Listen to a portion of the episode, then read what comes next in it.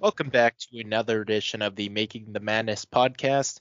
Uh, I'm Jonathan Warner uh, here with Sean again, and we have a busy podcast. Uh, August 3rd, yesterday was draft decision day for many of the college prospects, and this past weekend, some weekend, some make their college decision.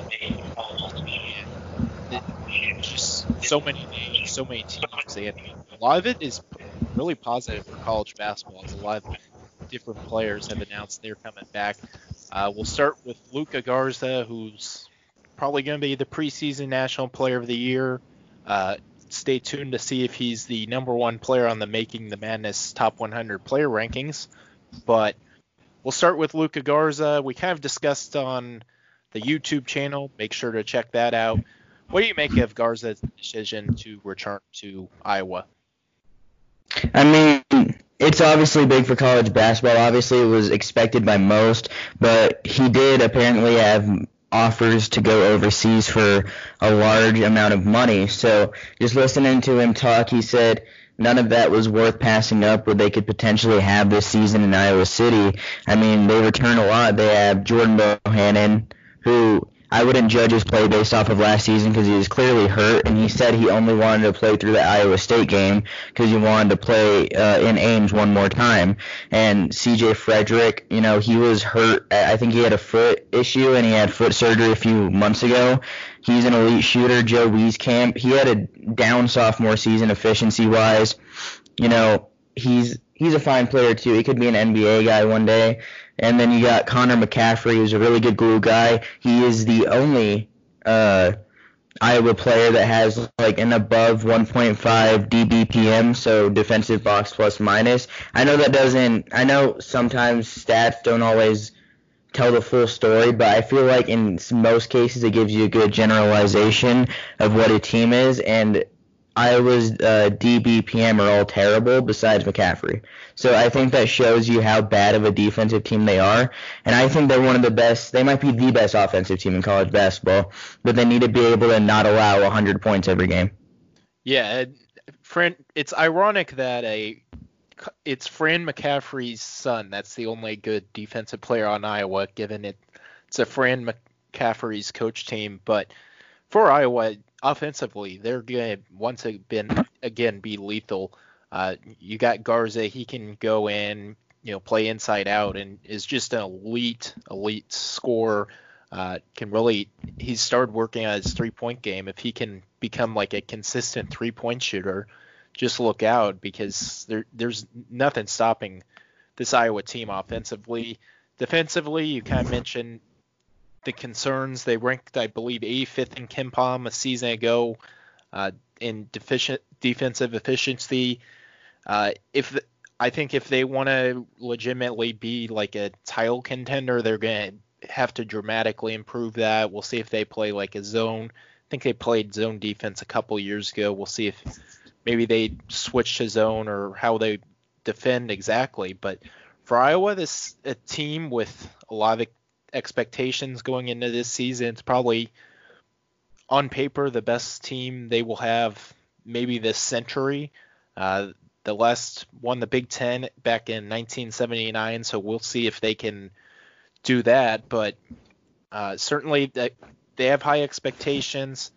The defensive concerns are still going to be there, which is why I'm not, you know, myself personally all that high on Iowa. But they'll they'll definitely be fun to watch once again.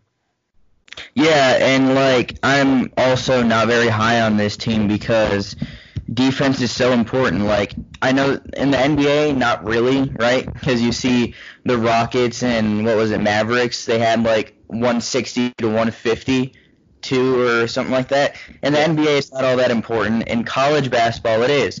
Like you look at Virginia, they're a defensive team, and that happened to be the one team that could score consistently. If they were down, they can come back, and they won the national championship. And then you just defense is just so important in college basketball. You need to be able to be a consistent defensive team. Yeah, and the, the other thing too is I think you need a good combination if you're like really thinking about making a run. Obviously, you need to be a good defensive team, but if you're like Villanova offensively, I think 2018 they were just like a wrecking ball, and they they it was probably one of Jay Wright's worst defensive teams, but they were able to just score 90 points a game and get to and win the national championship. If Iowa can kind of become like even that 2018 Villanova team defensively, which I think is kind of you know a little bit above their heads. I think if they can be like the 50th best defensive team in the sport, I think they can legitimately you know make a deep run, maybe contend for a Final Four national championship. But defensively, they do need to get better. Luka Garza needs to get better. Uh, just thinking back to last year watching them play Michigan State, Xavier Tillman was the best player in that yeah. game. And it was just because Tillman was able to one on one end stop, you know, defensively, and then when he and Cassius Winston got in the pick and roll, that was an automatic two points on like th- four straight possessions. So it, mm-hmm. Luka Garza needs to get better defensively. I think you can kind of scheme Iowa. I think they're a team maybe in the first round or the Sweet 16 round. You'll see a lot of team. I think that's where they'd probably be most likely to uh, go down because they're kind of a team that is able to be schemed against. But certainly, good news for Iowa going into next season. They have high expectations, and uh, they they should be you know looking forward to next season and whatever version this season comes into.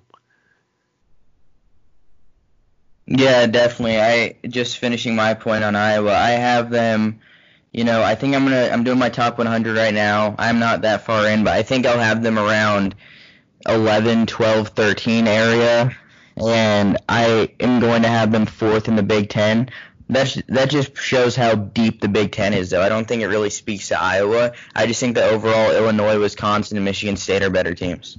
Yeah, and I, I certainly agree kind of with that statement the Big Ten's loaded next year. You, Michigan State, Illinois, Wisconsin, you just named those teams, but you know, Rutgers, they they were fun last year. They went, they had the same record in conference as Iowa, uh, and they returned basically everybody. Ohio State loses some pieces, but I don't think they're going anywhere. Chris Holtmann's a really good coach. Michigan has talent. Indiana's returning basically everyone. The Big Ten's going to be really fun.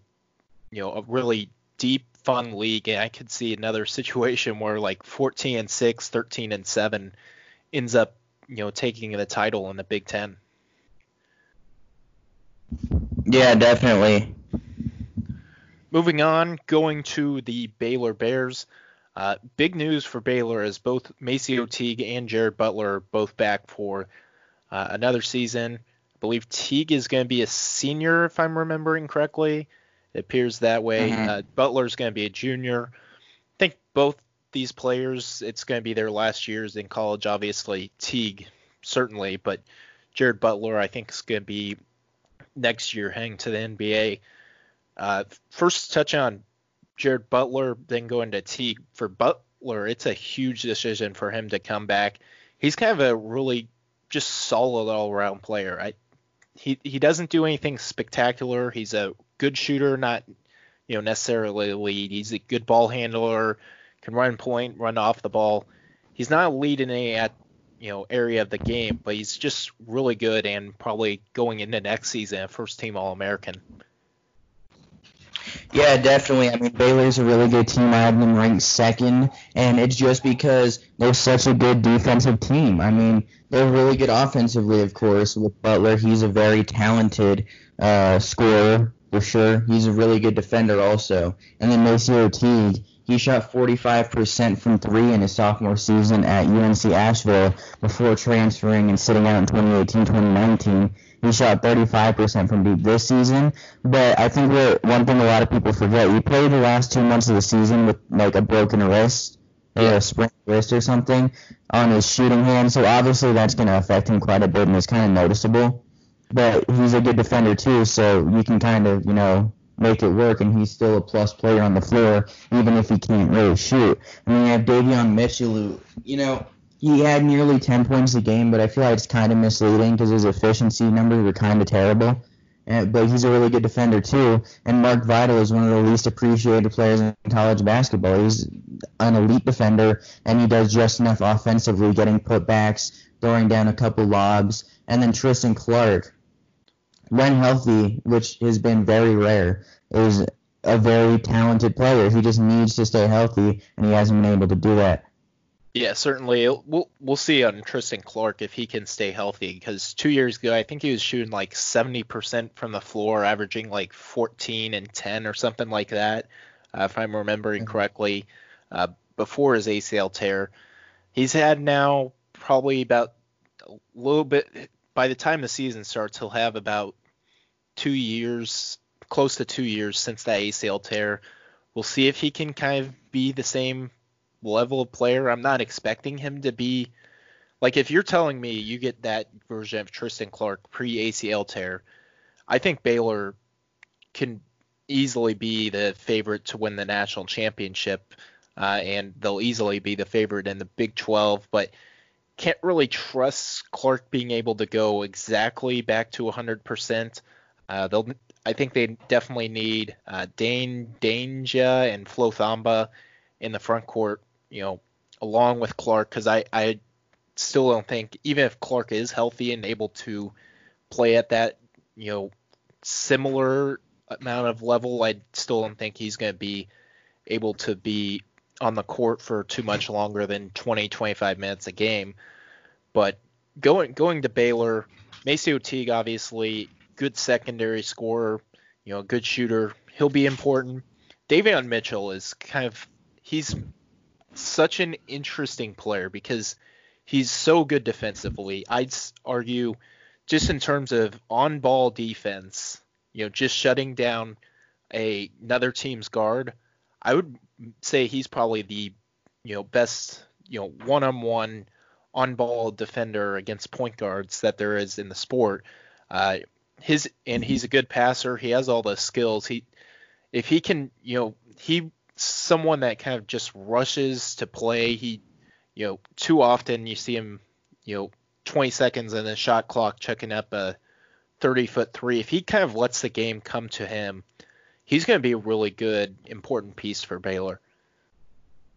Yeah, and another guy not to forget off the bench is Adam Flagler, a transfer from Presbyterian who sat last season. He shot 38% from deep in his uh, true freshman season you know, that's a guy that could play a big role just because he could be the third. He, he's going to be the third scoring option, really. I mean, Mitchell, he can. I don't think he's a consistent enough scorer to be that guy. Vital is pretty limited offensively, but though Mitchell and Vital aren't there to play offense, and then Tristan Clark, he could be that guy, but I can't trust that he can stay healthy enough.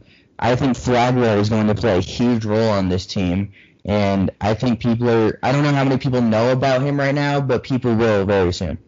Yeah, I think the perfect comparison. I think he's going to be exactly kind of what Devonte Bandoo is going to be. Kind of a guy that comes in six man off the roll and being like a good eight point per game type of score just as a six man that plays like 20 minutes a game. I think that's perfect role for him. Yeah, I agree with that for sure. Moving on, uh, going back to the Big Ten, uh, staying with Illinois, uh, Ayo Dosunmu, uh, he's back for his junior season. Kofi Cockburn is back for sophomore season. The Illini uh, become, I think they're your favorite. They become my favorite to win the Big Ten going into next mm-hmm. season. Uh, what do you make out of both these decisions? Um, not surprised. I mean, a lot of people were by Dosunmu, but I've said for a while, just based off what I heard and just how things seem to be going, for him to come back. I mean, on mock drafts, he wasn't projected to get picked. Who knows if there's going to be an actual combine? And those are all things he cited when he spoke with Jeff Goodman deciding to come back. And he wants to bring a championship to Illinois. I think this is one thing to consider. When you're one of these players who didn't get to witness March Madness, it's not just that you want to have the atmosphere of March Madness and feel how it is and all that. You can raise your draft stock significantly from a good run in March Madness. You just look at Carson Edwards. He was terrible in Big Ten play his uh last season, his junior season at Purdue, he was bad. He was not good at all. He struggled a ton in Big Ten play. And then in the tournament, he went off and nearly was a first round pick. It just shows how much playing good on that stage can improve your draft stock. And Dosunmu is the kind of guy who can drop 35 on any given night and lead Illinois to a Final Four. I mean, that's the kind of guy he is. So I'm not really shocked he came back. I think had there been a March Madness, he would have been a first round pick and he was gone, without a doubt. But that just shows the effect the pandemic had on college basketball. I think a lot of people thought it was going to be the other way around, that players would want to go go play overseas, and we did see that a little bit with like Isaiah Mike he decided to sign overseas, and then you saw some other guys like, but who aren't NBA, huh? Petrusev. Yeah, him too. But uh, like other guys who aren't going to be NBA players, like Ryan Murphy, who transferred to Tulane, he left and he's going to go play overseas. Isaac White, who transferred to Cal Baptist, I believe, from Stanford, he decided to go pro. Like a bunch of guys who weren't that weren't stars in college are opting to leave, but the stars are coming back, which is vastly more important for college basketball. And Kofi Cockburn is seven feet, 290 pounds. I think that's all I really need to say on that. Yeah, Kofi Cockburn is if he can work on being I, I think a great comparison for him is Udoka Azubuike. If he can kind of become a little bit more mobile just as a player, he's going to be just an absolute monster at some point, whether it is this year or next year, whenever it is. He's just going to be absolutely, you know, unstoppable down low. And stay, staying with Dosunmu uh, here real quick, I think uh, some of the decisions have been, you know, where you're projected to go the second round. Well, if you're going to the second round, you might next year be on a G League roster. We don't know if Dosunmu would have been on a G League roster or not, but if you don't make it in the NBA next season, you're probably not getting a season because I don't think the G League's going to be playing next season. It no, there's no way. Yeah. So you come back to college. Uh, while there's no guarantee, I guess college basketball's playing. I think there's a pretty good chance that we'll get some sort of season. Uh, whether there'll be fans, whether it'll be in a giant bubble with 353 defensive D1 teams. Uh, and I think we'll definitely get March Madness this upcoming season because the NCAA cannot afford to not have a March Madness once again. We'll get a mm-hmm. March Madness this upcoming season. I think Illinois, he knows he'll be able to play in March Madness, improve the draft stock just a little bit. And even if there is no season, well, he's still going to move up draft boards because you're going to be like the top 15 prospects from that are coming into college are going to go maybe in the top 15 or 20. But then there's going to be guys like Dosunmu who, even if there is no season, is going to just naturally move up the draft boards because there's no games to sample size. So he'll just naturally move up. Plus, you add in that you know he gets to continue getting getting an education at Illinois, which is a really good academic school. I think the decision, while it was kind of surprising, you know, you break it down a little bit more. I think it makes a ton of sense. Yeah, definitely. I just think that overall, like there was so much for and let's just go back on the G League and college basketball season right now uh, right now.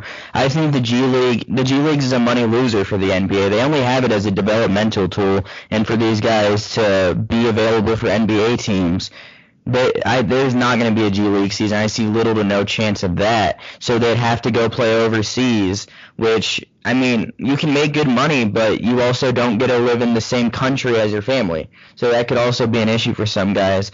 And then if you go back to school, I would say there's a 99.9% chance we have a college basketball season. Will it start in November?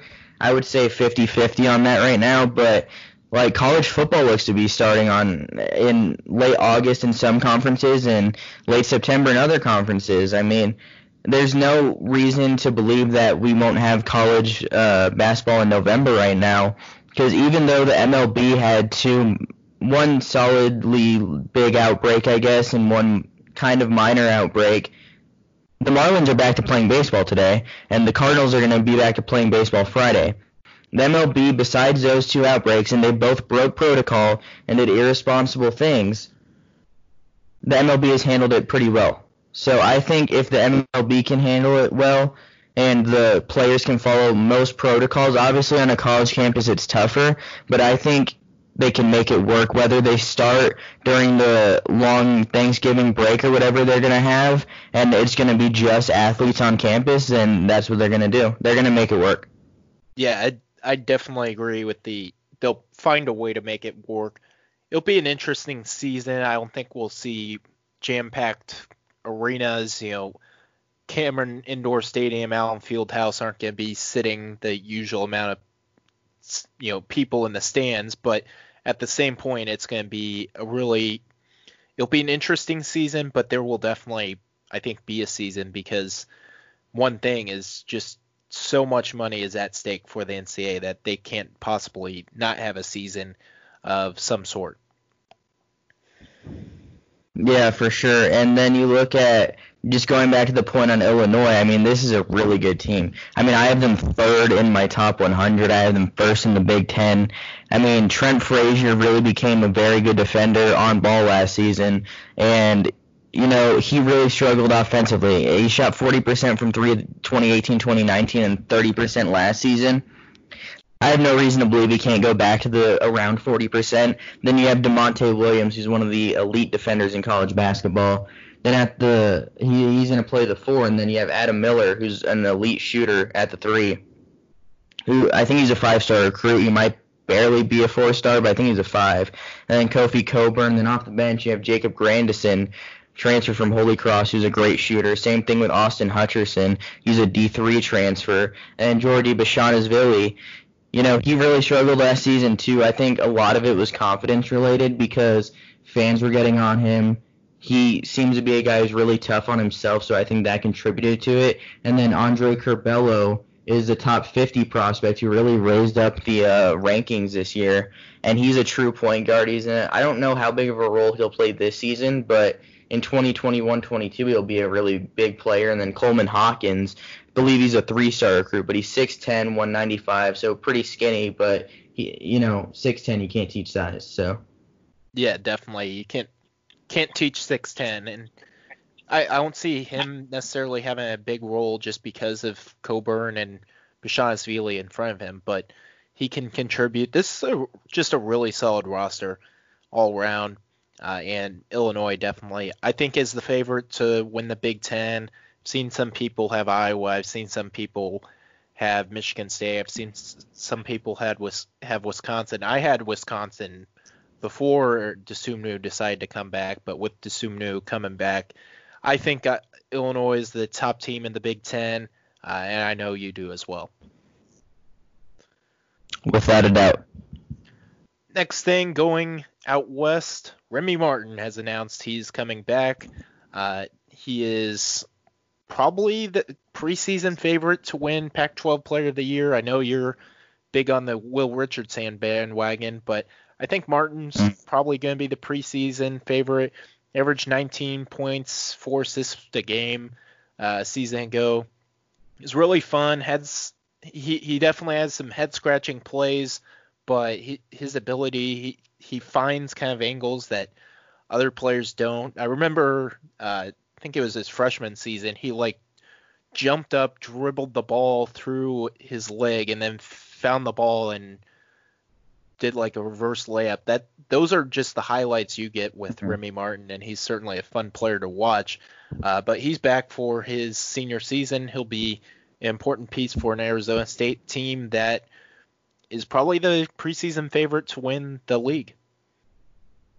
Yeah, definitely. I have them first. I have Oregon as a close second, but the reason I don't have Remy Martin being the Pac-12 Player of the Year is I just think Arizona State has too much for one player to really stand out alone. You have Remy Martin. He had 19 a game last season. I don't think you'll have that again. I do, because I think his efficiency numbers will go up quite a bit. I think he's going to shoot the ball less. Alonzo Verge is one of the most craftiest scorers in college basketball. He can create for himself like not many others can. Then you have Joshua Christopher, who's a five-star recruit, number one recruit in Arizona State history. Yes, history. Ahead of James Harden, Jahii Carson, uh, you name it, he's ahead of all of them. And then you have at the four spot, you have three guys in Kimani Lawrence, Taeshon Cherry, and Marcus Bagley, who can all play a big role, especially Bagley and Cherry. Then at the five, you have Jalen Graham. Then off the bench, you have Jalen House, who's an elite on-ball defender. He makes other guards have fits with the ball. I mean, they just he caused so much like trapping guys in corners and forcing bad passes a lot last season. Then you have Chris Austin, who I spoke to interviews on MakingTheMadness.com. Spoke to him when he the day he committed to Arizona State. He was a JUCO guy who had one offer, and it was to Arizona State. He prides himself on defense, and told me his only personal goal is to be on the Pac-12 All-Defensive team. And then you have Pablo Dziuba, or Pablo Dziuba, who's a 16-year-old Ukrainian recruit who is a shooter He's a pretty talented. Uh, Svi Mykhailiuk part two. Yeah, yeah, he's a pretty talented guy too. And then you have Caleb Christopher, who's the brother of Josh Christopher. I don't really know how good he actually is. I feel like a lot of him coming to Arizona State had to do with that. Uh, he had a brother that was a five-star recruit, and then Holland Woods is an interesting one. He's a transfer from Portland State He had 19 and six last season, and he's going. He applied for a waiver that's confirmed. Uh, but will he? Uh, he will get one. I'm 90% sure because he's from Phoenix. He's going to get a waiver. But will he decide to use it? He doesn't have to use it. But does he decide? Do I want to play next season and be a starter alongside Luther Muhammad, who's a transfer from Ohio State who's sitting this season, or do I want to play 12 to 20 minutes a game on a team that could be a Final Four team. I think there's this a decision to be made there, and if he plays this season, Arizona State's even more dangerous. Yeah, it, with Woods, I personally not knowing the kid and you know just going from kind of blind speculation, I definitely kind of see a scenario where he decides, hey, I'm gonna sit out this season, even if he does get the waiver, uh, just mm-hmm. because you get a bigger role playing as the point guard uh, next season. Once Remy Martin, once Alonzo Verge are both gone, uh, Josh Christopher as well. He'll he and Luther Muhammad will be a really good backcourt. And then as for the you know with Martin, he's going to be I think you mentioned it. He'll be a little bit more efficient this season. I think he'll try to just maybe tone it down and be more of a passing player, which I think could be good for his role you have three elite, you know, scorers. I'm throwing Josh Christopher. I'm throwing Alonzo Verge there, and, alongside Martin. Uh, you know, we'll, we'll see what t- type of performance we get out of uh, Taeshon Cherry. He's you know been up and down his career. Kimani Lawrence is uh, a solid role player as well. Uh, and then Marcus Bagley is going to be fun to watch. He kind of, I was looking at the 247 recruiting rankings. He ended up being a top three recruit. He he's kind of a player that ended up skyrocketing up the recruiting rankings. Mm-hmm. This is going to be a really fun Arizona State team going into next season, and I think right now they're the at least for you and I, I think we're both considering Arizona State the favorite. I think UCLA can maybe say they could be, get consideration, uh, Oregon as well, but Arizona State I think is the team to beat right now in the league. Yeah, I 100% agree. The one, two, three for everybody should be Arizona State, Oregon, and UCLA. You can debate the order, I guess, but this is such a deep league this season. I mean, Stanford's a good team even without Tyrell Terry. Colorado's a good team even without Tyler Bey.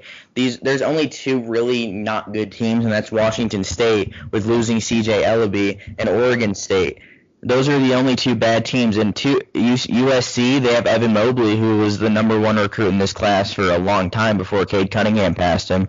And then you just look at two teams that I think are really under the radar that nobody is talking about is Cal and Washington. Washington is a team that has Quade Green, and who I am very big on. I am a big fan of Quade Green. Obviously, when he became academically ineligible last season, they became a disaster and they were terrible. And they, they beat Baylor last season in the first game of the year when Quade Green was on the floor. I feel like a lot of people forget that. And they have two guys who should receive waivers, and Erik Stevenson, a transfer from Wichita State, who was up and down, but he has a smooth jumper. He's just a talented scorer. And Cole Bajema, or Bajima maybe, I'm not exactly sure you say. He's a transfer. He's a wing guy from Michigan. He's another really good shooter. And then you have Nahziah Carter, who is going to be a senior. He's one of the best athletes in college basketball. Hameir Wright. You have RaeQuan Battle, who can knock down threes. You have Marcus Tsohonis, who played a big role last season when Green was out. And with Cal, you have Matt Bradley, who looks like a NFL running back just based on how big he is. He's one of the strongest looking guards I've seen in a while but he's a really talented scorer. You have Makale Foreman who transferred in from Stony Brook. You have Ryan Betley who transferred in from Penn. You have Grant Anticevich who is a very he has a lot of talent. He just needs to figure out how to be more consistent. Then you have Lars Thiemann who's a seven footer who I also think can be very good soon. And then Andre Kelly if he becomes just stronger and able to stay on the floor longer, I think he could be a big piece at some point too. Yeah, I definitely think the Pac-12 is going to be a fun conference to watch. You see improvements with California, you see improvements with Washington. I think Utah is going to be really fun, even despite losing Both Gach, who should receive a waiver within the next two to 2,000 days uh, to play at Minnesota. Uh, Oregon State, Washington State, you know, moving real quick to C.J. Elleby. CJLB decide to stay in the draft. Washington State's kind of a team that's going to be in rebuild mode going into next season, but the Cougars, I think, are still going to be good in the long run. Uh, obviously, Isaac Bonton's returning this year. I think he's going to be once again pretty good. They've got they've improved their recruiting class in the uh, past couple years under Kyle Smith. I think right now next season's going to be a rebuild year. I could see them I still think Oregon State's far and away the worst team in the Pac-12, but Washington State certainly has a claim to that. But I think going forward, Washington State's going to be better. We'll see about Oregon State. Not looking too optimistic there, but the league really outside of that is going to be fun. Arizona is bringing in uh, like six, you know, international prospects. I think they'll be you know improve from a season ago. Maybe maybe the upside isn't quite there what it was a season ago with Mannion and Josh Green, but I think Arizona can be a tournament team. Colorado has McKinley Wright back, uh, a good recruiting class, a good group of incoming players. I think they'll be once again really good. USC can't count out because they have one of the best freshmen in Evan Mobley as well as his brother Isaiah Mobley. Ethan Anderson, I think, is taking a step forward this is going to be a fun Pac-12 league race. Uh, I do think it, it's a three-head headed monster at the top, but you know, looking four through ten even, it's going to be you know really fun on a, any given night. You could end up where, with a situation where maybe the fourth best team is playing a home game and gets beat by the tenth best pl- team because anything can happen. Pac-12 after dark. Oh yeah, big time. Pac-12 after dark. Dave Pasch, Bill Walton, nothing like it. Yeah, we're gonna stay in the Pac-12. Uh, Tyrell Terry did decide he is going to uh, stay in the NBA draft. He's probably going to be. I've seen him anywhere from like 20 to 40 on draft boards. I think he'll end up going, you know, maybe late second or late first, early second he'll be drafted. It does hurt Stanford going into next season just because he is a really solid point guard, was able to be a really good primary initiator, but they still have Ziaire Williams, they still have Oscar da Silva, uh, Daejon J- Davis is back, Spencer Jones, Bryce Wills. It's still going to be a good team. Uh, I think the upside isn't quite what it was uh, with Terry in the lineup, obviously, but I think going into next season, Stanford still should be good.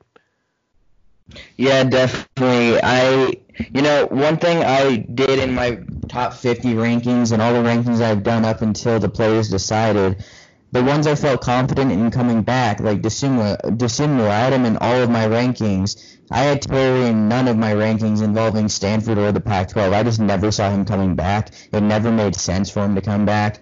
I mean, he's a guy who's probably going to be a first-round pick. I mean, I'd take him over Mannion. I would take him over Tre Jones. I would take him probably over Grant Riller, probably over Malachi Flynn, and over Cassius Winston too. Probably those are five guys who are first rounders, maybe second rounders. They're all kind of in the same general area. I would take Terry over all of them, but for Stanford, you know, Daejon Davis, he really has regressed since his freshman season, which is weird. I still think he's talented, and he didn't have the ball in his hands as much last season because he's a true point guard and didn't have that role last season with Tyrell Terry there. Then you have Bryce Wills, who's really athletic, solid defender, great athlete, throws down some crazy dunks. He's a terrible shooter, though. He really needs to improve upon that. Then Ziaire Williams is very, very talented. He's a wing guy but he can also play the four. Spencer Jones is a guy who's an elite shooter. He kind of is like the same role as Ziaire Williams, but not as good. But I think he'll have a very good season. Then Oscar da Silva, hopefully he can bulk up a little bit and be more of a true five man. And then off the bench, I mean, you have Jaiden Delaire who had six a game last season. He's he's talented off the bench. I mean, that's all you can really ask for. Then recruiting wise, they have Michael O'Connell, who is a he ended up being like a top 105 recruit. He was committed to play lacrosse at um, Maryland before deciding to go to Stanford to play basketball. If it wasn't for the pandemic, it sounded like he was probably going to go play lacrosse at Maryland. And then you have Max Murrell, who's a power forward, but he's like 6'9", 190. He's a pretty skinny. I don't know what kind of role he's going to play this season.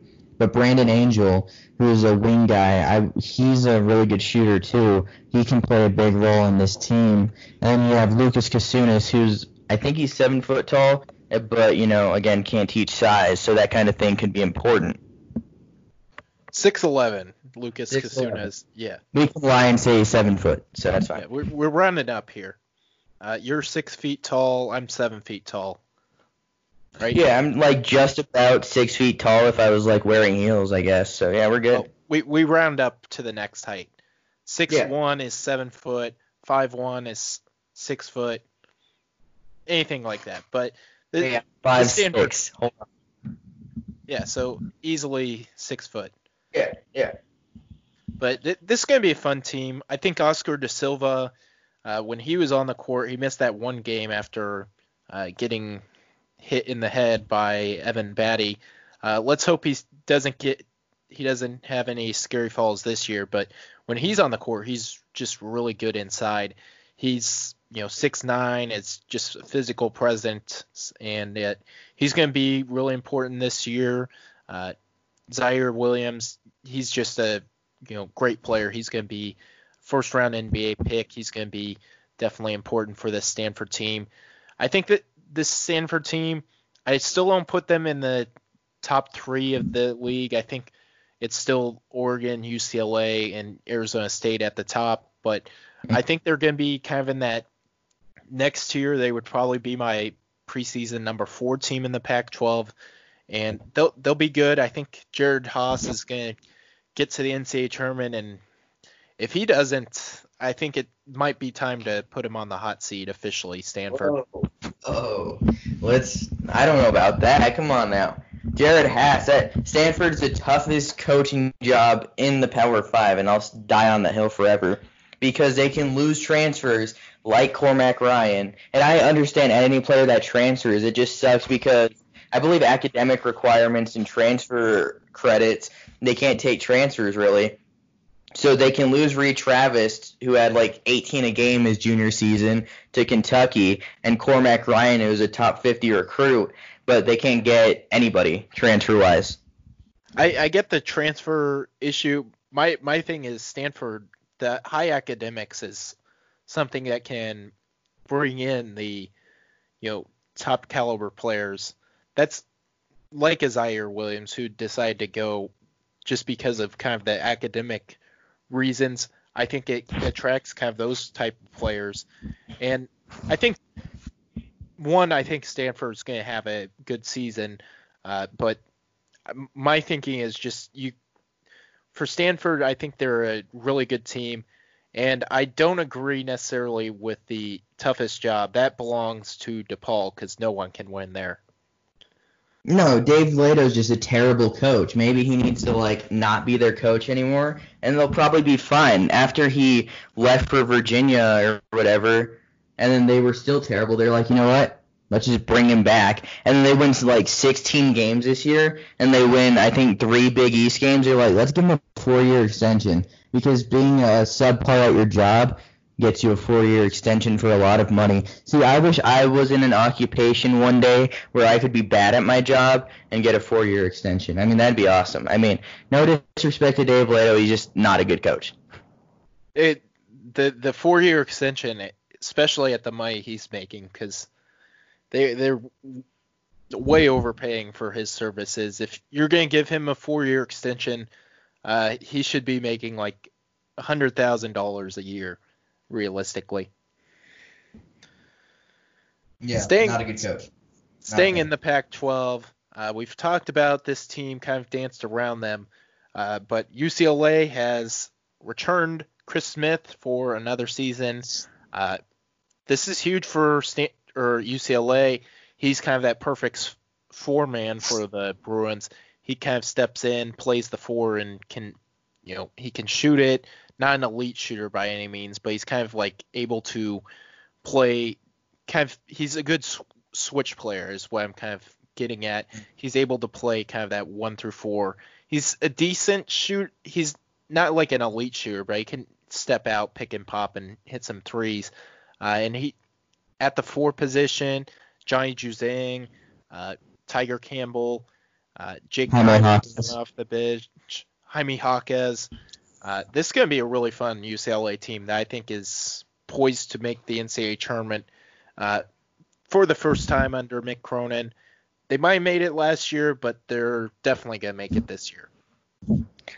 Yeah, definitely. I mean, I spoke about this, I think, in the YouTube video and in my story about Chris Smith. Uh, obviously, getting Chris Smith back is huge, and he's six foot nine. I didn't know that. Like, if you would have told me that Mark Vital from Baylor is six foot five and Chris Smith is six foot nine, I would have probably said you're lying because there's Mark Vital is the tallest six foot five player I've ever seen in my life. There's no way he's six five. I feel like, but you know, whatever, I guess. But then you look at UCLA as a team.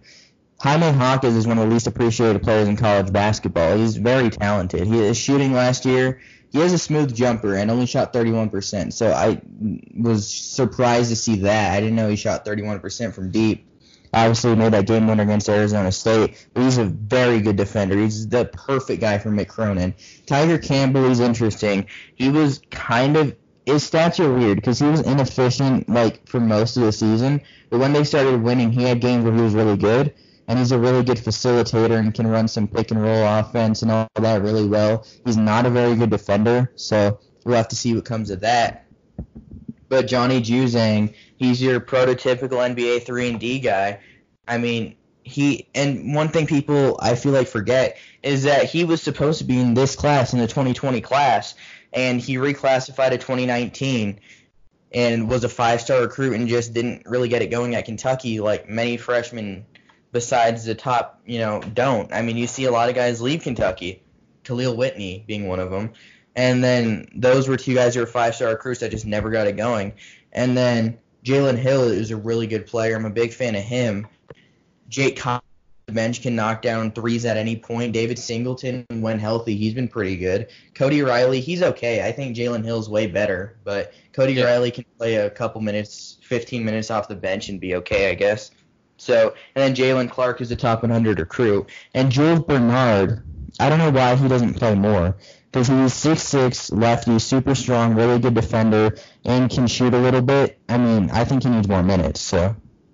Yeah, and with Smith staying on him, I, I think he's a perfect.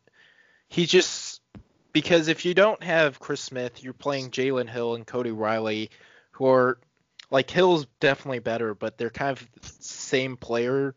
Uh, they're neither are like elite shooters. They don't like step up the same way that uh, Smith does.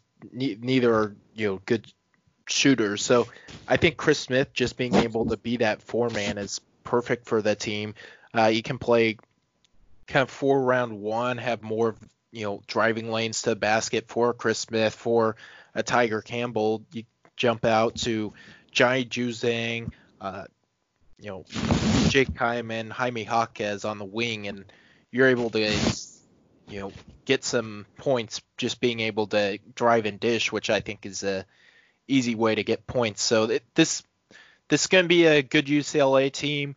Uh, they can reasonably, I think they have a chance to win the Pac-12. I'd still put Arizona State as my favorite, but certainly if you're going to do a tiering system of the Pac-12, it's UCLA, Arizona State, and Oregon tier one. And I think all three of those teams are, without a doubt, top 25 teams preseason.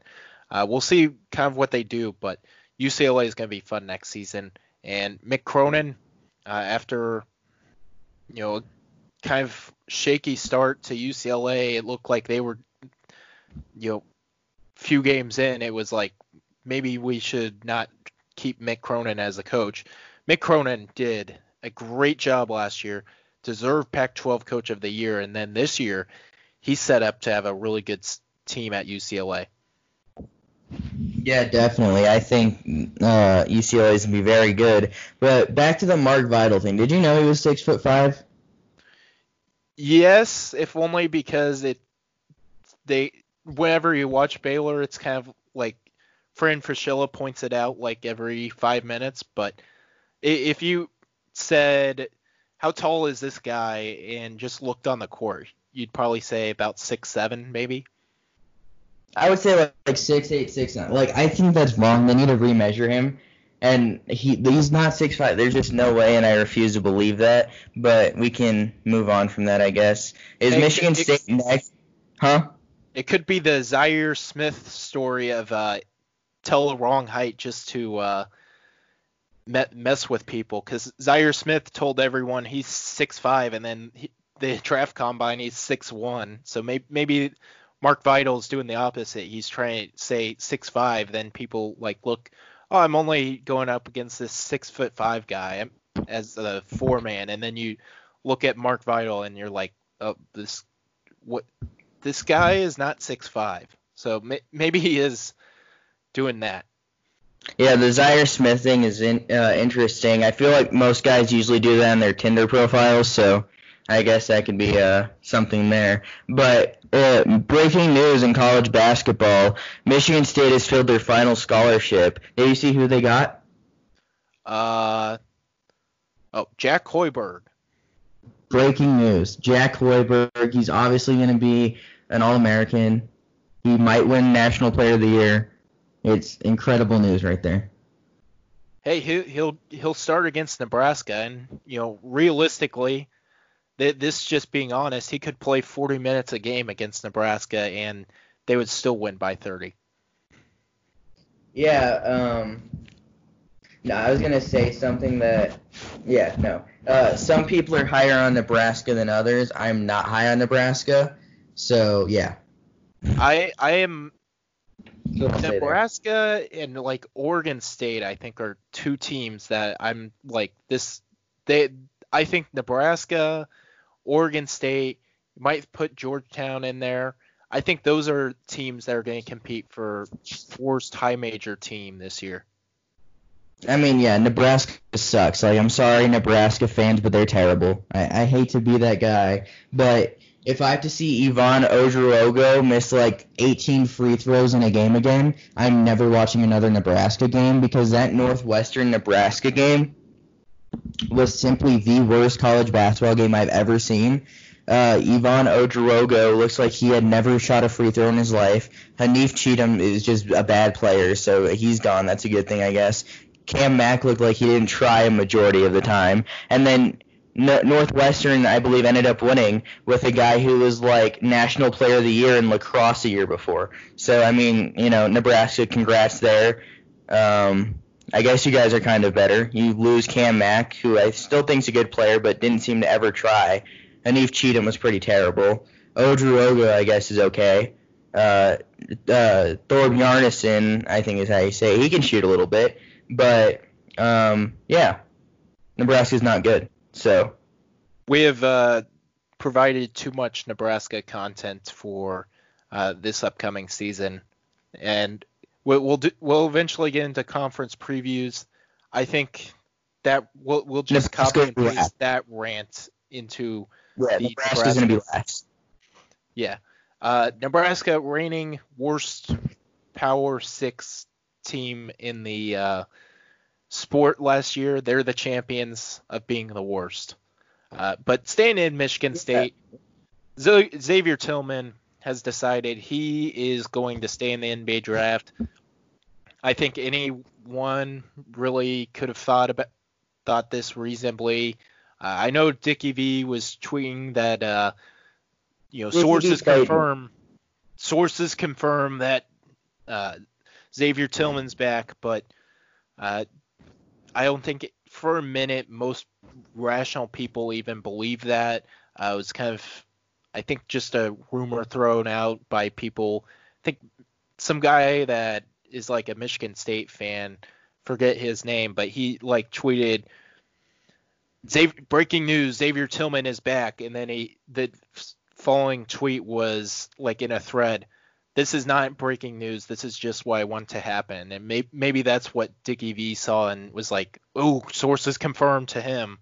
But Xavier Tillman off to the NBA. Uh, he's going to be a good player. Uh, he'll be kind of in that Tyrell Terry mold. He'll get drafted because at this point there's no good players left to get drafted but him. So he'll get drafted this upcoming season. He's defensively, really good. He'll fit right in. Uh, offensively, his game needs work, but defensively, I kind of see, see him as like a less athletic Brandon Clarke, where he's like undersized, but just able to block shots and match up, you know, against smaller guards, uh, which is something that's important. I don't know exactly what his role is offensively, but he'll be an NBA player next season. Yeah, I mean, congrats to Xavier Tillman. Easy guy to root for. Seems like a really good father of two children at a young age. That's always a tough thing. And Dick Vitale really played me like I've never been played that hard in my life. Um, because I've been saying that he's gone for sure because he has two kids and he's married at like 21 years old. So I thought that for sure, right? And then Dick Vitale, who I assumed had sources, is like, oh, he's coming back. He's coming back, baby. Oh, he's back. They're probably saying nothing like him. But that that was my uh, Dick Vitale impersonation right there. I thought that uh, he actually did have sources, but I was lied to.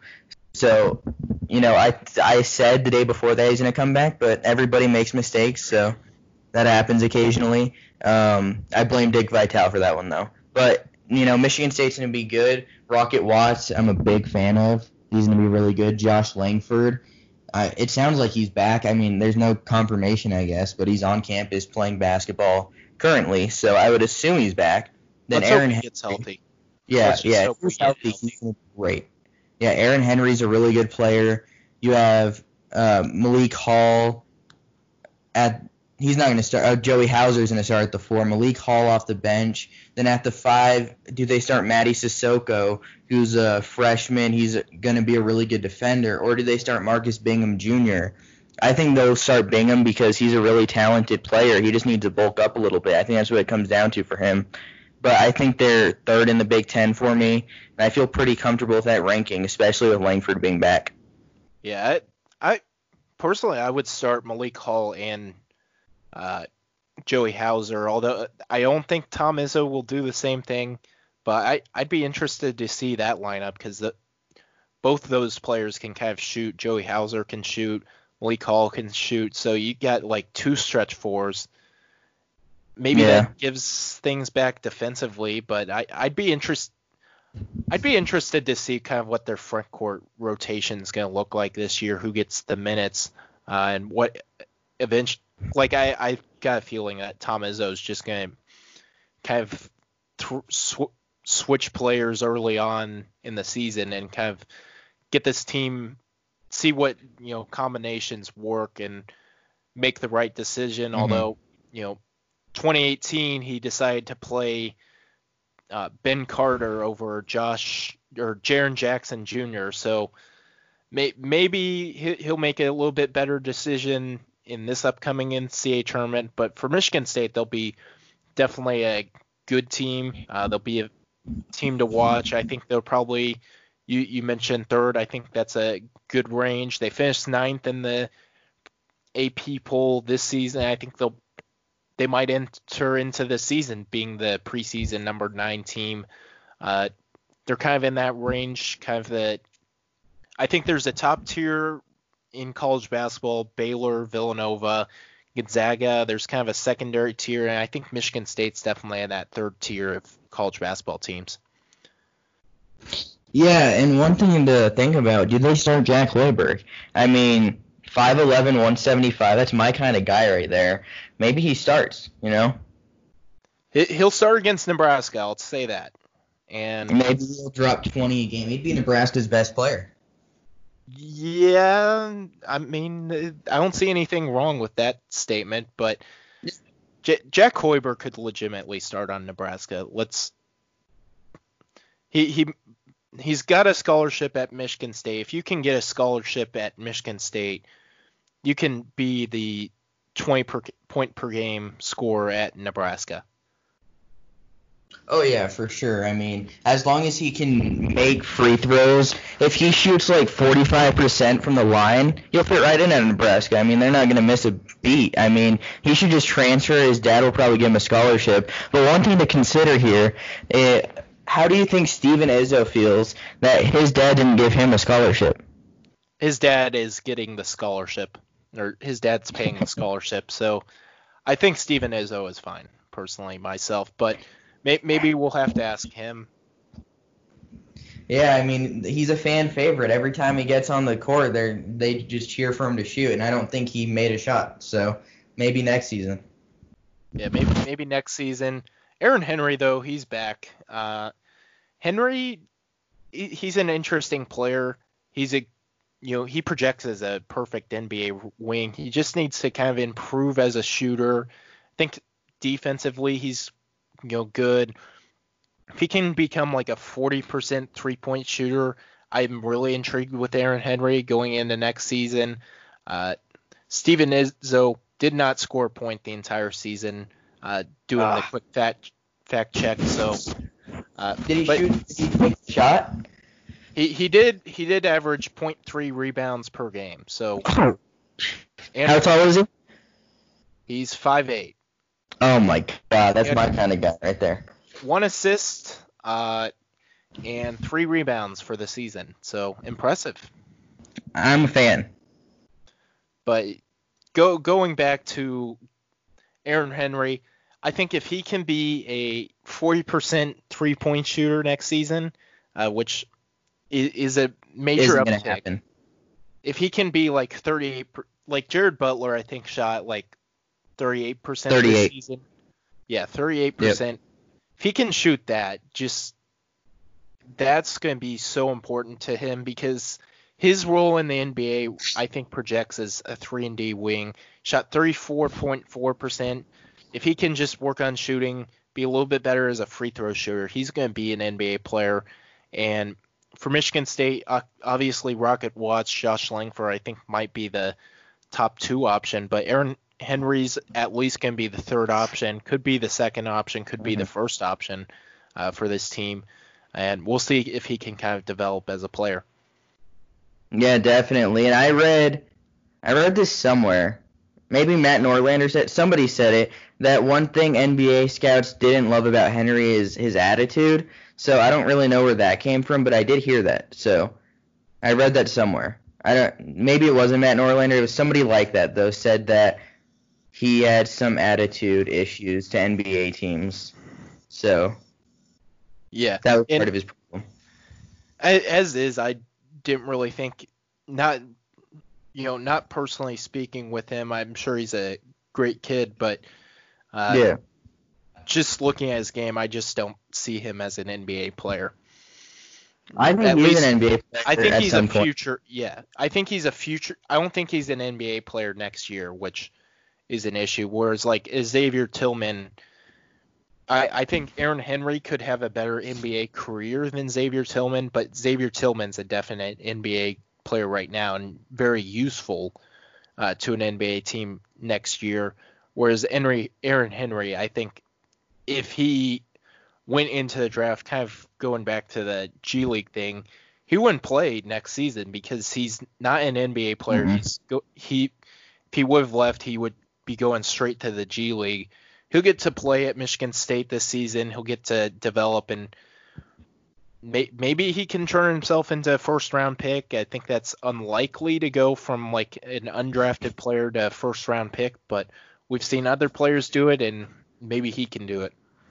Yeah, and back to the uh, attitude thing with him, I don't really know where that came from because he always seems to be a guy that plays hard. And like maybe they're talking about the Bradley incident in the NCAA tournament where him and Izzo argued a little bit, but I think that's what Izzo likes out of his players. I think that just shows that he plays hard, not really an attitude thing. So I don't really think that is whatever scout or whatever said that. I don't really necessarily think that's accurate because he seems like a really good uh, person and a really good hard player. So, I mean, I guess you know whatever on that. Yeah. Moving on, going to the ACC. Uh, the ACC favorites for next season will be the Virginia Cavaliers. Uh, the ACC does award regular season champions, uh, unlike some popular belief. And Virginia almost certainly will win the ACC next season. Jay Huff is back. Uh, they do lose Mamadi Diakite, and personally, I, I do think any rankings that have like Virginia ahead of you know Baylor or Villanova or Gonzaga, I think those those rankings are wrong. But Virginia's I think the clear best team in the ACC, and large reason for that is obviously Jay Huff returning. Yeah, I definitely agree with that. And I tweeted this yesterday. If you don't have Gonzaga ranked number one, I'm sorry, but you're incorrect. And I stand by that. And then I had a Virginia fan, not going to say names here, but he said, uh, hold on, let me find the exact tweet here because he seemed like he wasn't very happy with my tweet because oh he said reigning national champions or something like that Virginia and tweeted at their uh, men's basketball account. And then I said yeah they're a top seven team. I don't think anybody will have them ranked one though. And then he said they never end where they finish. Or they're never ranked where they finish. So I mean I don't really know what Well- the attitude of my tweet so. Well, they they started last season I think number nine in the AP poll, and they finished they finished 16th.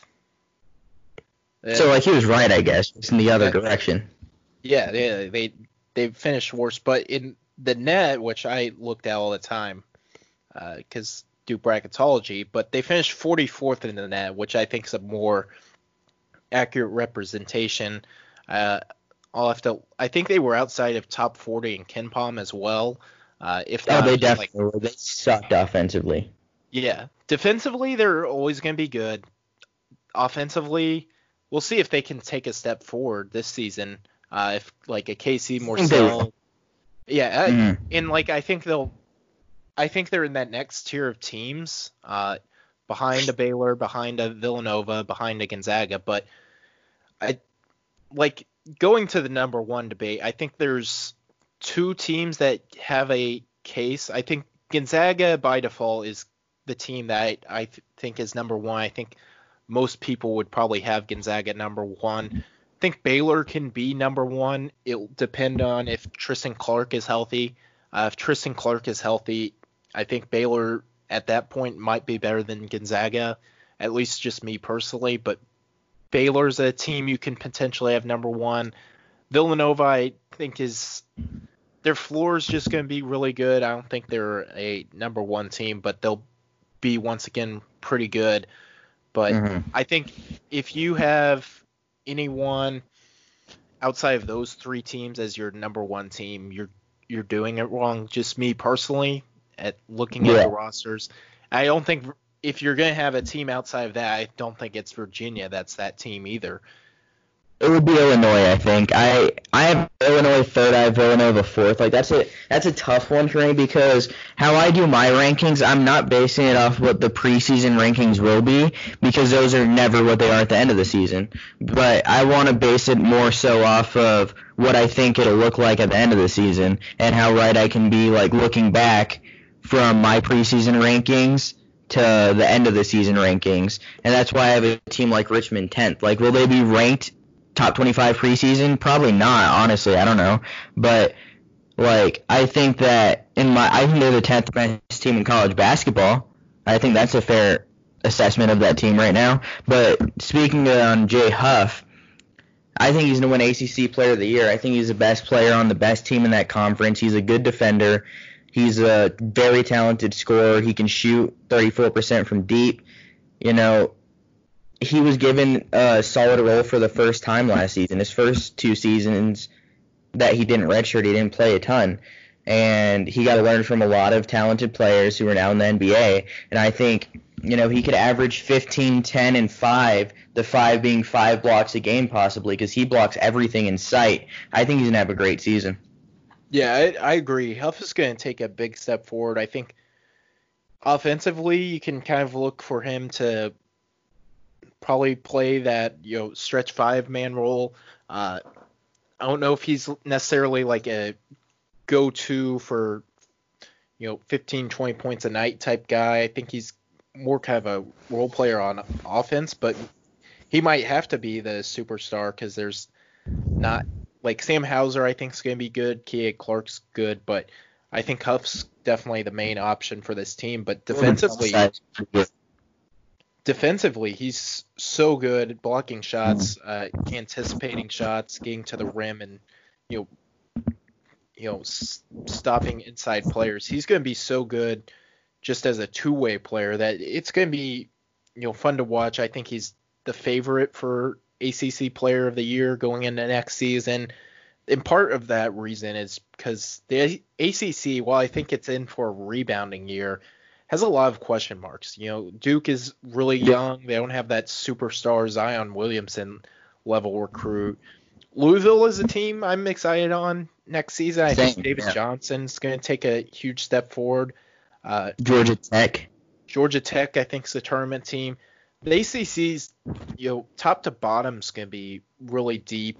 Even, I think Wake Forest is probably the clear worst team, but like Boston College is going to be, I think, interesting going into next season. I don't think Boston College makes the NCAA tournament, but they'll be interesting.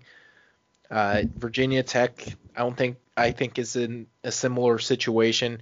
There's just a lot of good teams in the ACC, but it's not a league with a ton of superstars, and Jay Huff might be the biggest star in that league.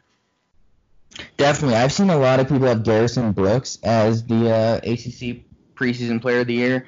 I disagree with that because I think Huff is just better. And Roy Williams also said we might use Brooks at the three, and that's the worst idea I've ever heard. I mean, that's just a terrible idea. I would never do that. And back on your Wake Forest point, you really think Wake Forest is the worst team in the conference? I I think next year, yes. That's Notre Dame. Uh, it's I I don't know. I I think the rosters favor Notre Dame. Prentiss Hubb is still there. I'm not like You Notre mean Williamson at Wake it's tough. I I still think Notre Dame has like a little bit more talent. Like if you told me for the following season Wake Forest or Notre Dame, I might go Wake Forest. I I think Steve Forbes at this point is I think Steve Forbes is going to rebuild Wake Forest very quickly. Uh, Oh, yeah. becoming a you know may it, it'll hard to be, be hard to be like an NCAA tournament caliber team in the next two seasons, but like year three, year four, I think the Wake Forest can be easily contending for the NCAA tournament. And by by the end of year four, four years from now, we're going to look and Wake Forest is going to be coming off an NCAA tournament bid. Yeah, and I also might even have Wake Forest just looking at it over Miami too, and maybe Virginia Tech. Uh, I know the Miami one's probably an unpopular opinion, but I could see that being a thing. Yeah, it, potentially. I I still think Wake Forest. Just look at their roster on paper, it's pretty. Uh, the cupboard's pretty bare, but I, I don't doubt that Steve For like at this point, I think Steve Forbes might be a better coach than Mike Brey. He's certainly, I think, going to bring in more talented players than Mike Brey will bring in in the next mm-hmm. few years. Uh, he's yeah. better than Jim Larrañaga. I think he he's Mike Young is better offensive, you know, schemer, but I I think Forbes as a coach is going to be able to make them better.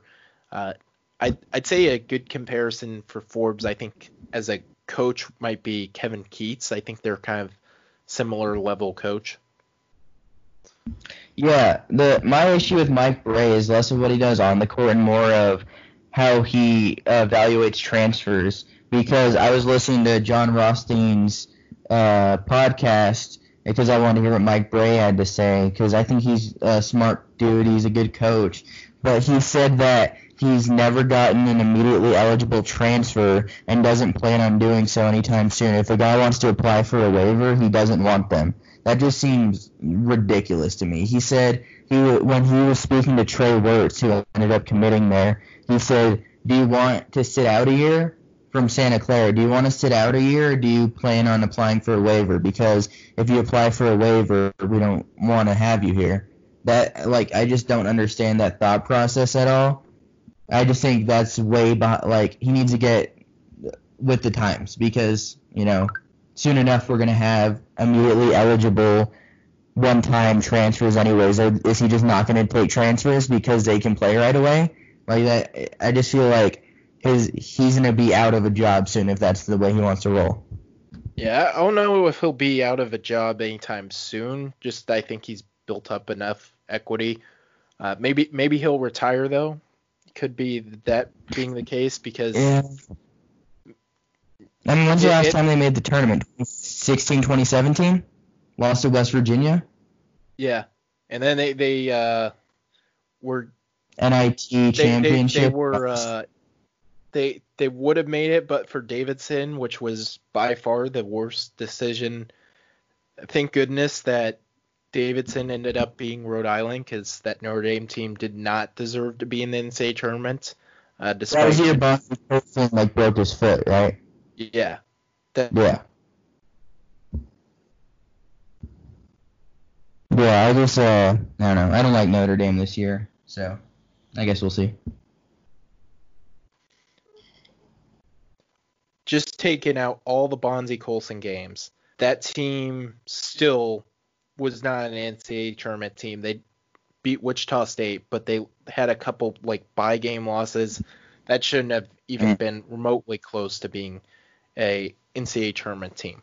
Just going on that tangent. Yeah, definitely. But move, moving forward, we got some more draft decisions. Mamu is back. Seton Hall is back. Uh, Kevin Willard's going to make the NCAA tournament once again. Uh, we're retroactively putting them in there this season, uh, which I think the NCAA. Th- this is a thing I think the NCAA needs to do. They need to retroactively put NCAA tournament appearances on the teams who would have made it for this year. So it sh- should be a six six straight NCAA tournament appearance for Seton Hall and they'll yeah, do this season. Yeah, I like this team a lot. I mean, I feel like they're really underrated. I mean, Mamu, well, he's not an elite defender. I mean, he's a solid enough defender. And I feel like a lot of people, like, talking about how Mark Vital doesn't look six five. I feel like a lot of people don't realize that uh, Mamukelashvili is 6'11. Like, he's a 6'11 lefty who can shoot uh, really well. He broke his wrist against Iowa State last season. That was a really gruesome injury that I did not enjoy seeing at all. But when he came back, he was really good. I mean, he was very, very good. And then obviously they lose Myles Powell, but they replaced Myles Powell with the most Myles Powell looking guy, like the style of they play in college basketball with Bryce Aiken. I mean, they literally are like identical the way they play. Bryce Aiken, you know, he's a really good shooter. He's a score first point guard. Exactly, kind of. I mean, P- Powell is taller than Aiken, but they just play really similar. Then you have Jared Rhoden, who can really play two through four, but he'll play the four for this team. And he's a great defender, good rebounder. He can score. Then you have Takal Molson, who from Canisius, he shot like 36% from three his freshman season. That went down to 26 his sophomore season before he transferred. I'm not really sure what happened there, but I could see him averaging 10 a game for this team. Then Myles who took a big step back I'm not really sure what happened there either. I mean, he just he's a good defender too. He just was not good offensively last season. That was he was a really good shooter his uh, sophomore season, but his junior season he's just bad. I don't really. I think he's a good player, and I think he'll turn around. Maybe he was hurt and just playing through it. That's a thing. Maybe Ike Obiagu off the bench. I think he'll be seven foot two. Again, can't really teach size. And you know, uh, Tyrese Samuel, he could be a breakout candidate. Shavar Reynolds, former walk on, he can shoot the ball pretty well. So I think that this team, you know, just thinking about where I have them in the Big East, I have Villanova ahead of them, I have Creighton ahead of them, I have UConn ahead of them, and then I think I have them fourth. It's between them and Marquette. So they're four or five. I I, I have them kind of in that UConn tier three and four in the Big East. I Aiken Takal Molson, I think those two p- play, players will be important for Seton Hall going into next season. I think they'll be able to pretty easily fill in. Obviously, they won't be Myles Powell, but they'll be able to fill in. Uh, Sandro, I think, can take a big step forward. Jared Rhoden, I think, is going to play the four for this team. One thing you mentioned, Myles Cale. I think with Cale, he kind of realized – that Jared Rhoden ended up being a little bit better of a player and more useful to the team. And I think that kind of mentally, I remember, uh, I think they played Providence that Cale got benched because he wasn't like yeah. working. Maybe it mm-hmm. could just be that he was starting to realize Jared Rhoden was a better player than him. We'll see what Myles Cale can kind of do this season, but line up with Bryce Aiken, Cole Molson, uh, Jared Rhoden, Tyrese Samuel, uh, and Sandro at Mamukelashvili at the five. I think that's a really, really good starting five. Uh, they've got the bench pieces: Myles Cale, Tyrese Samuel, Shavar Reynolds, uh, Ike, Obiagu, who I think could potentially start, but I personally would start Sandro at the five just because of his. That's a five out lineup, which I think is going to be yeah. Kind of I would dangerous. start mm-hmm. Yeah. I, I think you can start both Obiagu or Mamu at the five, but I think their best offensive lineup will have Mamu at the five because you put Mamu at the five, you have five shooters, five people that can just go out and knock down shots at an elite level. Uh, because pretty much anyone but Obiagu on the team can shoot. Uh, so I I want to see them play a five out style. Uh, it'll certainly be interesting to see what Kevin Willard does, but Seton Hall this year is going to be an NCAA tournament team once again. It'll be the sixth straight season they made the tournament, uh, and credit to Kevin Willard for getting Seton Hall not only you know being a good team but consistently good.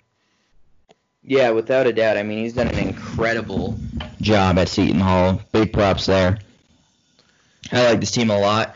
I, uh, you know, obviously losing Myles Powell, Quincy McKnight, Roe Gill, that's tough, but I think Kevin Willard will turn it around. Yeah, definitely. Going to the SEC now, uh, starting with Tennessee, who is my current uh, favorite to win the league. Uh, obviously, we don't know. If... Does that change if Sarr gets a waiver? What? Do, do you have Kentucky number one in the SEC if Sarr gets a waiver? Maybe. Right now, I'm gonna leave it as Sarr doesn't have a waiver, but we'll, we'll see if he does. Obviously, I think it gets reconsidered. But right now, I think Tennessee's the clear number one team in the SEC. If Sarr doesn't get a waiver, Mm-hmm. at least my thinking. But for Pons to come back, he's he's not really a scorer, but he does so many things defensively. He's kind of that Mark Vital, a little bit less bulky, but a little bit more athletic rule where he's six he's six six, he can switch basically one through five. He's quick, he's very athletic. Uh, I remember they played Kansas earlier this year, and they had him going against uh, at on some possessions he was guarding Devon Dotson, and some possessions he was guarding Udoka Azubuike. Those are two very different players, and he was able to Yeah. guard both of them, uh, which I think speaks to how good defensively he is. Uh, this team they returned Santiago Vescovi, uh, Josiah James. Both those players are good guards. They bring in a good recruiting class. Keon Johnson, uh, Jaden Springer, they're going to both be good. John Fulkerson is solid down low. I really like this Tennessee team. I think they're the team to beat in the SEC going into next season. Yeah, I agree, kind of. I think I still have Kentucky one. I'm assuming Sarr does get a waiver, and that's how I'm going to rank it, but they're really close for me. You know, Vescovi, he, he did really good for what his circumstances were. I mean, he played 18 games, and he came in when Lamonte Turner got hurt, and, you know, he wasn't eligible for the first uh, half of the season. I think it's because he applied uh, late and didn't have his academic stuff ready or something like that. So he kind of like uh, N'Faly Dante situation from Oregon. So he ended up playing 18 games, but he's a really good shooter and started right away. And then Josiah Jordan James at the two. I think he's a very talented do-it-all guy. He was a top 20 recruit, I think, a year ago. Jaden Springer at the three. Yves Pons at the four. I'm a very big fan of his defense. He's such a good athlete, and he can even knock down threes. He can. You're right. He can defend one through five. You could try to find. Uh, if you were trying to find two different players like in play style, you won't find ones more than Devon Dotson and Udoka Azubuike, and that just speaks to how good of a defender Yves Pons is. Then at the five we have John Fulkerson, and that's a really really good starting five. I like a lot of that. Then off the bench, Victor Bailey Jr. is a guy who transferred from Oregon last season, sat out. He can play a big role. And then a guy that you know Tennessee seems to like with Uros Plavsic from Arizona State. He was a transfer. He redshirted his true freshman season at Arizona State, then transferred to Tennessee and was denied a waiver two different times, I believe. And then in January, he received a waiver and wasn't very good, but he's a talented scorer. He's just really, really slow defensively. So I guess like we'll see what kind of role he can play, but it seems like Rick Barnes likes him a lot. So Yeah, definitely. We'll we'll see with that, but for Tennessee this upcoming season, I I they kind of have that roster build and I, I'm thinking of a team from the SEC that I really like their roster build this season ago that kind of has a similar build, which was Florida. But I, I Mhm. think Florida obviously massively disappointed. I don't think Tennessee's good. Yeah, Rick Barnes is better coach. I think he knows how to use his players a little bit better. Uh, and he, Mhm. he there's also more experience, whereas like Kerry Blackshear was coming in over from Florida, uh, which he's not supposed to be the senior leader. Nembhard was kind of disappointing. I think with Tennessee, most of the people players know kind of their roles in the offense, Mhm. and then you add two five-star freshmen who one will, will start, one will be the sixth man, or may, maybe they move Josiah James to the bench or something like that. But I think both Johnson and Springer, Springer I think is a better shooter of the two. Uh, just watching some YouTube highlights, at least. But I think both those players will step in. They'll be important for pieces for the Volunteers, and I think Tennessee right now is my favorite to win the SEC. If Sarr gets a waiver, I'll reconsider it. I might still have Tennessee as my favorite. I might move Kentucky as my favorite, but right now, just today, Sarr doesn't get a waiver. Sarr doesn't have a waiver yet. Uh, Tennessee's my team to beat in the league. Yeah, I could see that. I just like the SEC a lot, just in general this season. Obviously, we'll get into LSU here in a second, but Arkansas is good. I guess we'll get into them soon too. Alabama. I guess I'll just wait until we get into it because they have a lot of decisions that were made. So before I speak on those other decisions, I guess we'll get into those soon. Isaiah Joe for Arkansas. We'll start with him because yeah. he's probably the best player of the decisions. He averaged 16, 17 points per game a season ago. He's an elite shooter. Uh, struggled a bit shooting last year. Was hurt part of the season, but he's coming back for this Arkansas team, and I think he fits in really well. They have a good rotation. Uh, I think it's a nine or ten man rotation. Uh, I forgot when I was doing the story, I didn't include Desi Sills. Got to include Desi Sills. He's could be there as well uh, in their rotation. But uh, Joe's an elite shooter. I I still want to see him be kind of that primary scorer. I think last year he kind of deferred towards Mason Jones, but I think if he can kind of become the primary scorer for the team, uh, he's going to be really good going into next season. I think Arkansas is a team that can maybe surprise. Like a couple years ago, Tennessee, no one even knew who Tennessee was or something like that, and they won the SEC. Maybe Arkansas becomes that type of team. Yeah, I can see it. I mean, Isaiah Joe, he's not a very good defender, but he's a really talented offensive player. He's even a good passer, even though he showed a ton. He can be a true one guard, in my opinion, and he will have the ball in his hands a lot. They're not playing like they did Mason Jones last year. Now that Mason Jones is gone, obviously Desi Sills, uh, K.K. Robinson, Moses Moody. Um, they get transfers with Vance Jackson, Jalen Tate from Northern Kentucky, and Justin Smith hopefully they can use Smith right. And then Connor Vanover, I think he's seven two. He's a transfer from Cal who sat last season. He's a very uh, big player.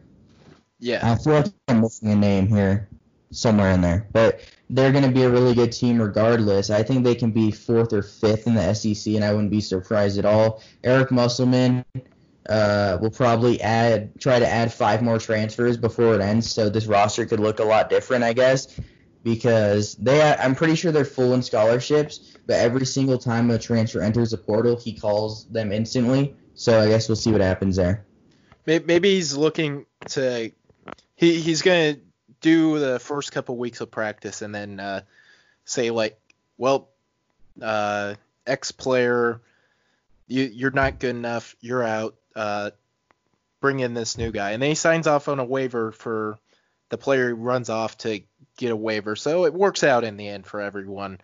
But yeah, but Ar- Arkansas, I think they're fourth, fourth or fifth, maybe in the SEC rankings. I would probably put them fourth. Uh, I'd put Kentucky, I'd put LSU, I'd put Tennessee ahead of them, but I think they're fourth. But they they have real, like I'm not kidding when I say this. Like I can I think there's a very real chance they win the SEC next year. Uh, and obviously, I think it part of that is because I don't think Kentucky's ceiling is as high as it is. We don't know what the NCAA is going to do with the Sarr waiver. Maybe he gets it, maybe he doesn't. Uh, Tennessee, I mean, I really like the Tennessee team on paper, but I really like Florida's team on paper last year, and they didn't win the SEC or even come close. And LSU uh, is a team that isn't necessarily going to stand out. So I could see a situation where Arkansas wins the league. Yeah, I could see that too. They have a lot of depth. They have a star in Isaiah Joe who can be an All American. I 100% agree. Moving on to LSU, uh, they're returning basically everyone. Trendon Watford, uh, Emmett Williams, Darius Days, Javonte Smart are all Emmett back. Williams left. Emmett Williams left? Yeah, he uh, signed with the NBA certified agent like a month ago. Oh, I thought he was. Never mind then. So they don't. Yeah, Emmett Williams. Emmett Williams. Uh, well, I just figured found that out. So He was supposed to play in the TBT too. He was on Eberlein Drive, but they had a positive test, so they uh, left. Okay, well, I did not realize this. I I think I came across the news, but LSU their ceilings a little bit lower now without Emmett Williams, who's who was basically the uh, SEC collegiate version of Dennis Rodman, uh, just rebounding. So they lose Emmett Williams, they lose Skylar Mays, uh, but Watford I think can take a step forward. He's able to shoot. Darius Days is able to shoot as a four man, so I guess that's the front court. They're solid. Javonte Smart, I think, can step in, be a solid player. Charles Manning, uh, as well, uh, can be a solid player. I, I think LSU is going to be solid once again. Uh, now, without Emmett Williams, I might put Arkansas ahead of them, but LSU, I think, is going to be uh, good. You actually just found out right now that Emmett Williams left. You know that? Just, just found that out. That's see, guys, breaking news on the podcast. Emmett Williams is gone. You heard it here first. but just speaking about LSU, Javonte Smart obviously coming back. That's very big news there. He's a great player, and he might wear him and Lester Quinones. I feel like have a contest where I don't know if they even know each other or have met, but they have the two shortest shorts for players I've ever seen in my life this is like it's I guess it's a trend coming back, so I guess we'll see there. But uh Trendon Watford, you know, he's a five-star recruit. He shot 48% last year from the field, but struggled shooting only 26%. But they get Cam Thomas, who played at Oak Hill alongside Cole Anthony and Kofi Cockburn a couple seasons ago. So that's a big get there, obviously. And then they have a lot of decisions in the NCAA's hands with waivers. Uh, Will Wade said yesterday that Bryan Penn Johnson from Washington will apply for a waiver. I think he played like a combined 11 games for the Huskies the last two seasons, so I think he's a he should get a waiver. Then you have uh, Shareef O'Neal, the son of Shaquille O'Neal, who will be applying for a waiver, I believe, and he should get it because he sat out his true freshman season because he had a life-threatening heart issue that if they didn't find it, he could have been in trouble. He needed open heart surgery, so he shouldn't really be penalized for having a heart problem. Then yeah, Johnson, I, it, as is, Shareef O'Neal will be playing in the second semester because he yeah. was a mid-year yeah. transfer. Same deal with Josh LeBlanc. If he can't get a waiver, he'll be eligible mid-season, but he's from Baton Rouge. I feel like he should get a waiver there. And then you have Mwani Wilkinson. He's a wing guy. Eric Gaines, Jalen Cook, Josh Gray, all recruits, which makes LSU have a pretty good recruiting class. They're sixth overall recruiting wise. You know, last season it was an interesting season for the Tigers. I don't exactly know where they would have been in the tournament, and where would where would you have had them? Where'd you have them?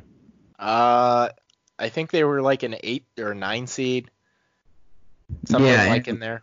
They, they lost to Vanderbilt, so like it was a weird season for them. So like I do do I think they're gonna have a really good season? I do. I think they'll be better this year than they were last year. I just think they had a weird season last year. I think they could be, you know, uh, I I don't think I'll have them ranked top 25 maybe. I like once I get I'm only like 10 teams into my rankings. So once I get out of like the top 15, there's a bunch of teams jumbled up together that I'll have to dissect who goes where, but they'll be anywhere from like 22 to 32. So yeah, I, I kind of see that same range. I, I'd maybe go 22 to 42. Just I think yeah, there's a little bit more high volatility, but certainly LSU is going to be once again I think an NCAA tournament team. Uh, Will Wade appears to be, you know, his his job status is strong uh, right now, I guess. So he, he'll be keeping his job since uh, the NCAA and has decided not to push anything on Will Wade, and he'll be yeah. back. Yeah, I think he has a pretty strong chance of uh, keeping his job for now, and I think LSU will have a strong season. Yeah. Uh, some might add some offers on that, but we're yeah. going to offer ourselves some thoughts on John Petty. Uh, yeah. So John Petty, the elite shooter, he's back for Alabama. This is a team that real was kind of in the mix for an NCAA tournament bid for a while, kind of faded a little bit down the stretch. Uh, but the, they return a lot of pieces. They return Herb Jones, who's an elite defender. They return John Petty. They return Jaden Shackelford. Uh, there's a certain segment of people that believe Jahvon Quinerly is better than LeBron James. Those people are crazy, but uh, those people named Jahvon Quinerly. I, I don't think it's just Jahvon Quinerly. Like I, I think there's a legitimate large a few people, like maybe 10 or 15, but they're they're very vocal that think Jahvon Quinerly's like the next coming of LeBron James, which if you watched him at Villanova when he was on the court, he was anything. He wasn't good. Yeah, he yeah. was not good. Maybe he'll get better. You know, he, he I think he's going to be a little bit more freed up. Uh, with Villanova, he was kind of in somewhat of a role where he was trying to be the point guard, but Collin Gillespie was at the point better, uh, and still probably is better to this day. But we'll we'll see if he can kind of develop if he he finds a role. But this team, Shackelford, Petty, those two players can score at an elite level. Quinerly, I think, can find them on some passes and get them open shots and get them going. Alex Reese is solid. Uh, Jordan Bruner from Yale is solid. Herb Jones is a, just an elite defender, elite glue guy. Uh, really can guard one through five and realistically mm-hmm. not give up anything. So I, I, really like this Alabama team going into next season. I think they'll be an NCAA tournament team. They wouldn't have been one this year, but they will be one next year.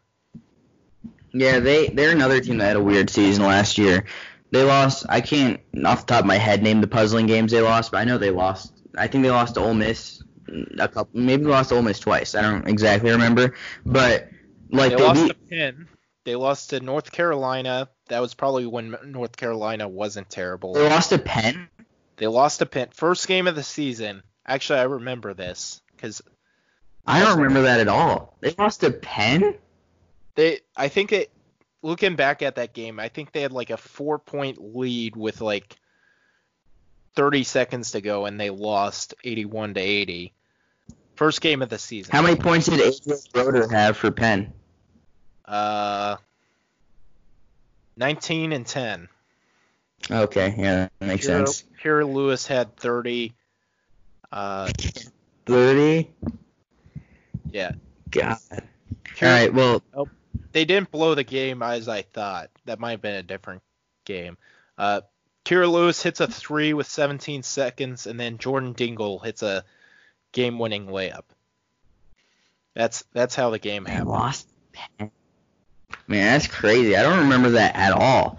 Like I remember Dartmouth beating Buffalo, but I don't remember Penn beating Alabama. All right. Well, I guess I just didn't pay enough attention there.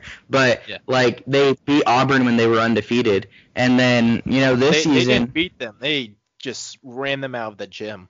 Oh yeah, it was over from like five minutes into the game. It just was never close. Brad, that and, uh, Auburn uh, team should not have been number four. That Auburn team was. I still to this day conference so, that yeah. Auburn team would have lost as, to like a 12 seed in the NCAA tournament.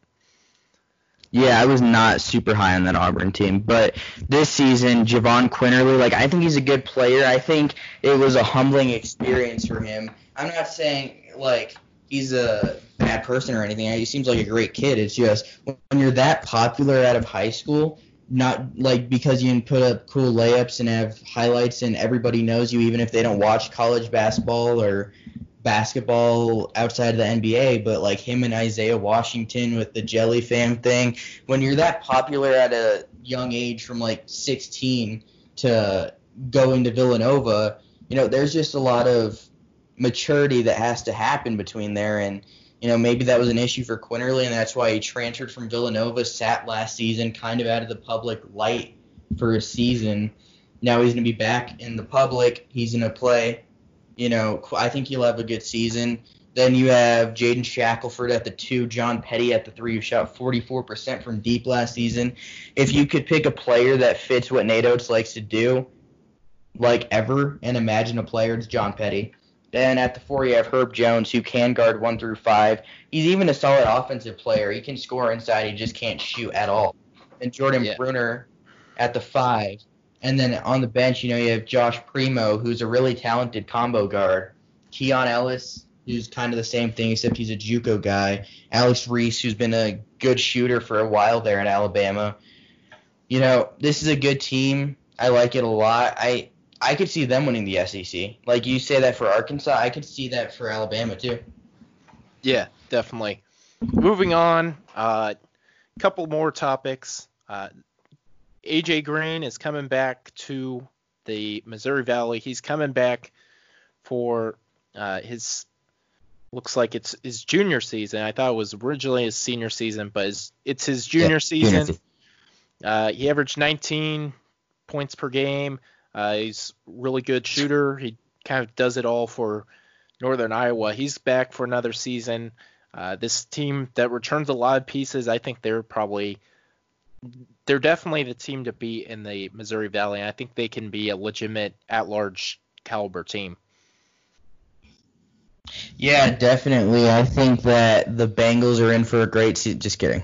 I, I had to put an AJ Green joke in there because the Bengals receiver probably wasn't funny at all, and I'm sorry. But Northern Iowa this season will have a good season. I mean, I'm a big Northern Iowa guy. I know a lot of people like Loyola Chicago this season. I was big on Northern Iowa last season. Obviously, I wasn't writing it, but I wrote something on Northern Iowa a couple months back and I like this team a lot. I mean, you have AJ Green, who's not a very good defender, but he was a top 100 recruit out of high school, which shows Northern Iowa. He's an elite They almost beat West Virginia, and they should have beat West Virginia, but a ridiculous flagrant foul. I think it was Austin Phyfe who uh, Emmitt Emmitt Matthews was going up for a rebound, and then uh, like went over Phyfe and fell, and Phyfe might have given him an elbow, but it wasn't on purpose, and they gave Phyfe a flagrant foul, and then West Virginia goes on to win. Kind of ridiculous. I wasn't very thrilled with what happened there. But you return Trae Berhow, who's one of the best shooters in college basketball.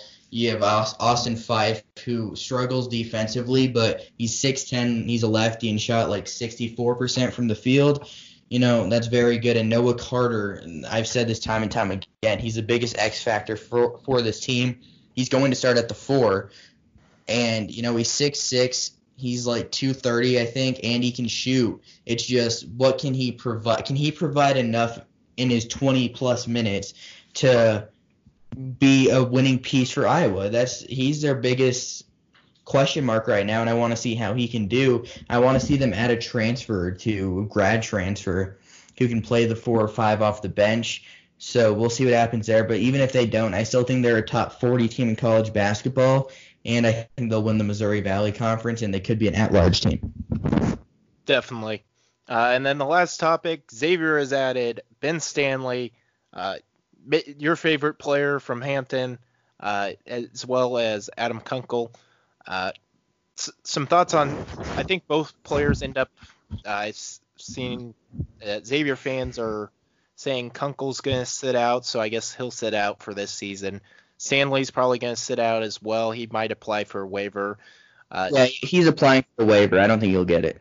Yeah, the Xavier team this upcoming season's not going to be very good, I don't think. But for the following season, I really like this team. KyKy Tandy, I think, is going to be able to step up. He's going to be really asked to be kind of their primary scorer. Ben Stanley, Adam Kunkel are going to be when they become eligible are going to be really good pieces. I really like the Xavier team in a year. Uh, this year they're probably they're uh, for one to miss the NCAA tournament, but I think as well they're might be one of the lower tier teams in the Big East. Uh, not quite DePaul or Georgetown level, but I think they'll miss the NCAA tournament this year. But going into next season with Kunkel being able to shoot, be that perfect wing guy, uh, and then Ben Stanley as well. I really like Xavier in two years. Yeah, I agree for sure. I feel like we're a little in different directions about what we see with Xavier this season. I don't think they're a tournament team, but I also just thinking about it, you know, they're better than than DePaul probably. They're better than Georgetown by a lot. They're better than St. John's. I would. Are they better than Providence? Like maybe. Uh, I, I don't think so. I could see I can make an art I could see an argument for. I don't know if I agree with it, but you know KyKy Tandy, Dwon Odom, Paul Scruggs is a great wing guy and has been there for a while. Zach Freemantle is I like Zach Freemantle a lot. I guess he's a Xavier fan favorite. I didn't know that, but Xavier fans every time I talk about Zach Freemantle like freak out. So maybe I got to talk about Zach Freemantle more. Jason Carter, he's okay, I guess. He's gonna be gone after the season, anyways. Then you had Nate Johnson for this year. He was a grad transfer from Gardner Webb. I could see them winning 18 games or whatever again. Obviously, losing Naji Marshall and Tyrique Jones hurts a lot. Quentin Goodin was kind of bad this season, so whatever, I guess, on that.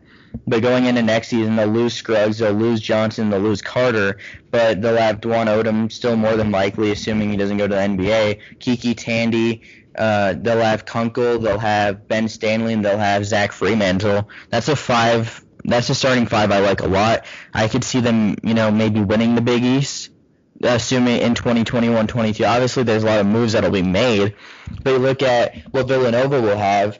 Jeremiah Robinson Earl will almost definitely be gone. Collin Gillespie will be gone. Um, I mean, Bryan Antoine, if he has a good season, he could be gone.